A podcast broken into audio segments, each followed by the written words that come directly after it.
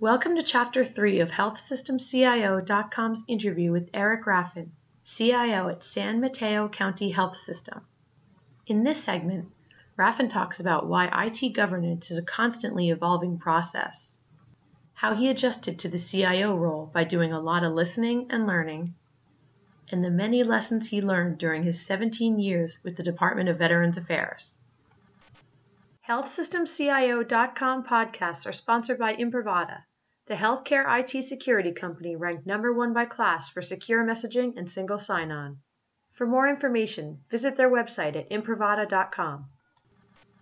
And as you uh, alluded to before, you were the first CIO um, with San Mateo County, and um, I, I imagine that, that that was an interesting experience. And how did you approach that going in? Did you have some hesitancies about it, or what was your approach there?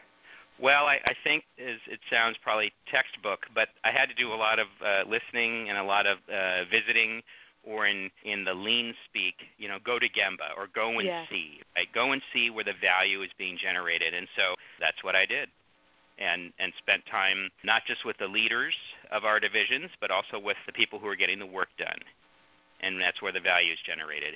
And that was, you know, eye-opening because most of the, my prior health experience was in the direct healthcare delivery environment. So, you know, how hospitals work and clinics and all that, that was all pretty familiar to me, although I continue to learn and have learned things here. But, you know, for instance, dealing with how environmental health regulates businesses, I was um, completely clueless. Um, didn't really understand many of the programs that go on in our aging and adult services or family health services functions, and now mm-hmm. I have a a much better understanding of, of not just obviously the, the systems that uh, they're using to support their day-to-day operations, but what and why they do the things they do. And so that was really important, and that took uh, several months uh, to get a basic, you know, operating understanding. And that's that's when I started to realize that there might be opportunities where we needed to bring people together to participate in sort of the prioritization of IT work, uh, but also to potentially share in some of the projects that we're doing, uh, where one group wants to do something and it's clear that the other group might benefit from it as well. Well, they need to be involved, and, and there wasn't a, format for that before, and and now there is. Okay. And and how do you kind of continue to, to nurture that? Are there specific like committees, or how do you keep those uh, groups that weren't necessarily used to working together working together?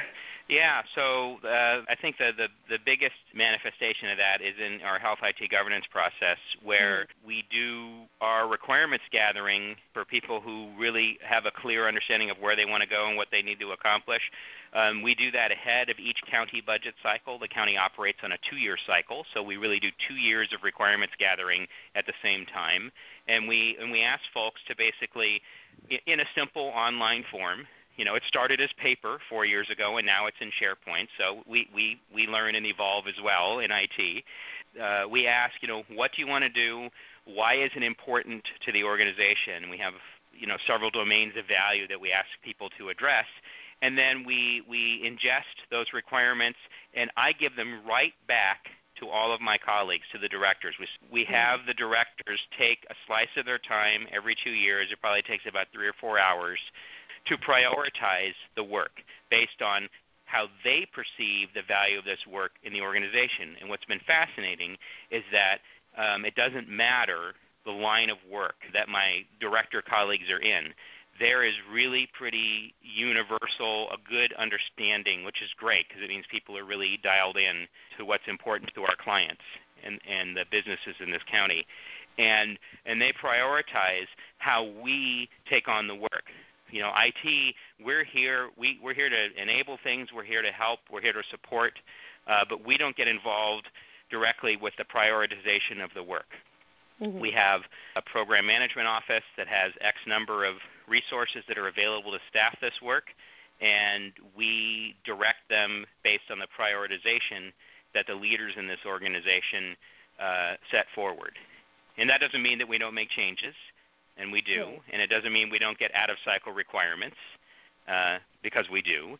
But that sets the stage. Um, and so we finished that work for the two-year cycle we just started uh, back in December.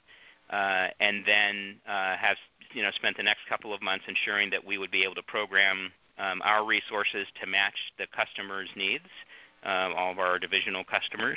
And then we expect over the course of the next two years that up to half of the requirements we have will probably change.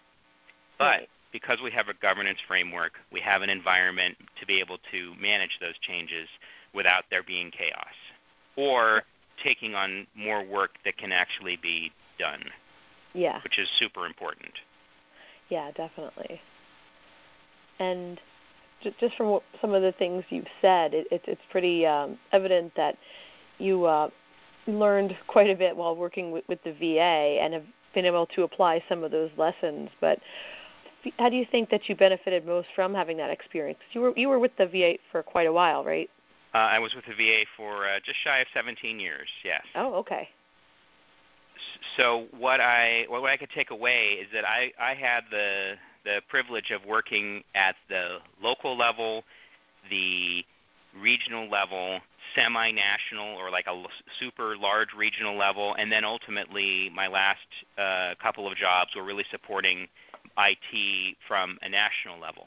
Every step along the way, I my brain was able to like learn how veterans are connecting with the VA. And it wasn't just about IT, it was these different programs. And so I think I benefited most because the VA has tons and tons of programs that nobody knows about.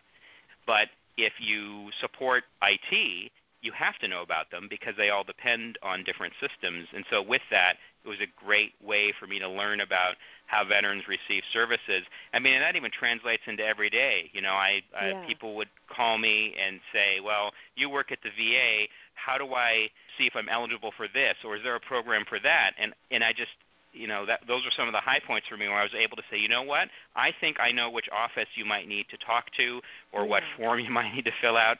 Let me help you with that. Those were the most powerful experiences for me working in the VA when I was able to actually work and help somebody directly, uh, help a veteran directly, or uh, help somebody who was searching uh, for help um, for uh, a loved one. And so that was by far the, the best part of being in the VA. And it came because working in IT, you, you are not um, locked into, say, a daily workflow that keeps you really focused, which is super important if you are uh, providing therapy and services directly to an individual. But right. for in the IT space, we have to juggle uh, a lot of balls in the air, and uh, we just learn how to juggle more and more. Anywhere in government, it's easy to be a target of the press. But the only things I ever saw at the VA were really, you know, outstanding services and care being provided. And I was just really glad to be a part of it for as long as I was at all of the different levels of the organization that I was able to to work within. Yeah. Yeah, it sounds like it was um, an experience that you've def- definitely taken with you.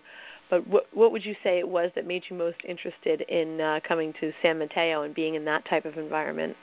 You know what they say. Sometimes the, it gets lonely at the top. So as you as you climb that corporate ladder, some of the relationships you have change, and you deal with um, a lot more politics uh, instead of people.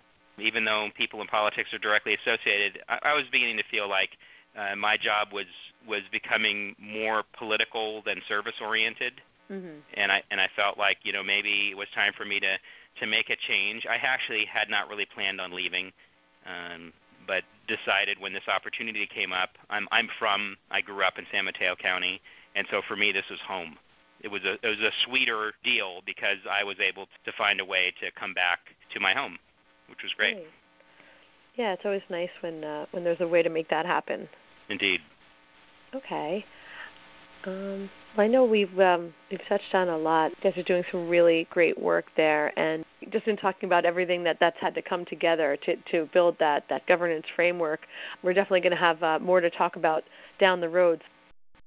We're in the middle of a huge EHR assessment right now. Okay. Uh, that we just we are committing a year or two to understand not just what our priorities and requirements are, but also to understand where we're not ready. Yeah. And as it turns out, we're not ready. And a lot of that has nothing to do with like IT. Some of it does.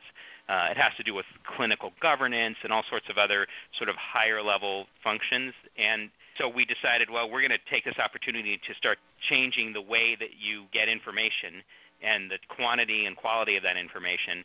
And then we're going to, in parallel, start figuring out what it's going to take for us to make this big leap um, so that we can work on the fundraising and we can work on the, the overarching clinical governance as two examples.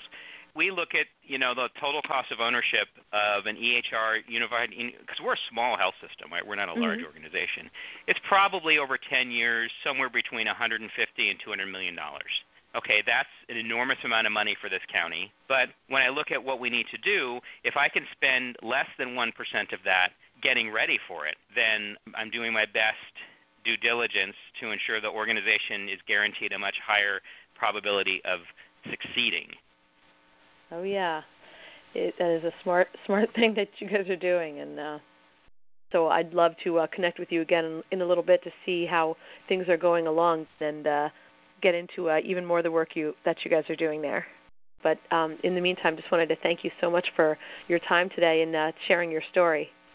Well, I appreciate the opportunity, and uh, it was a pleasure. All right, great. Well, thanks so much. And um, yeah, I think that, that our readers and listeners are, are really going to uh, enjoy hearing about everything you're doing. Thank you. All right. Well, thank you so much, Eric. Okay. Thank you for listening to this podcast from healthsystemcio.com.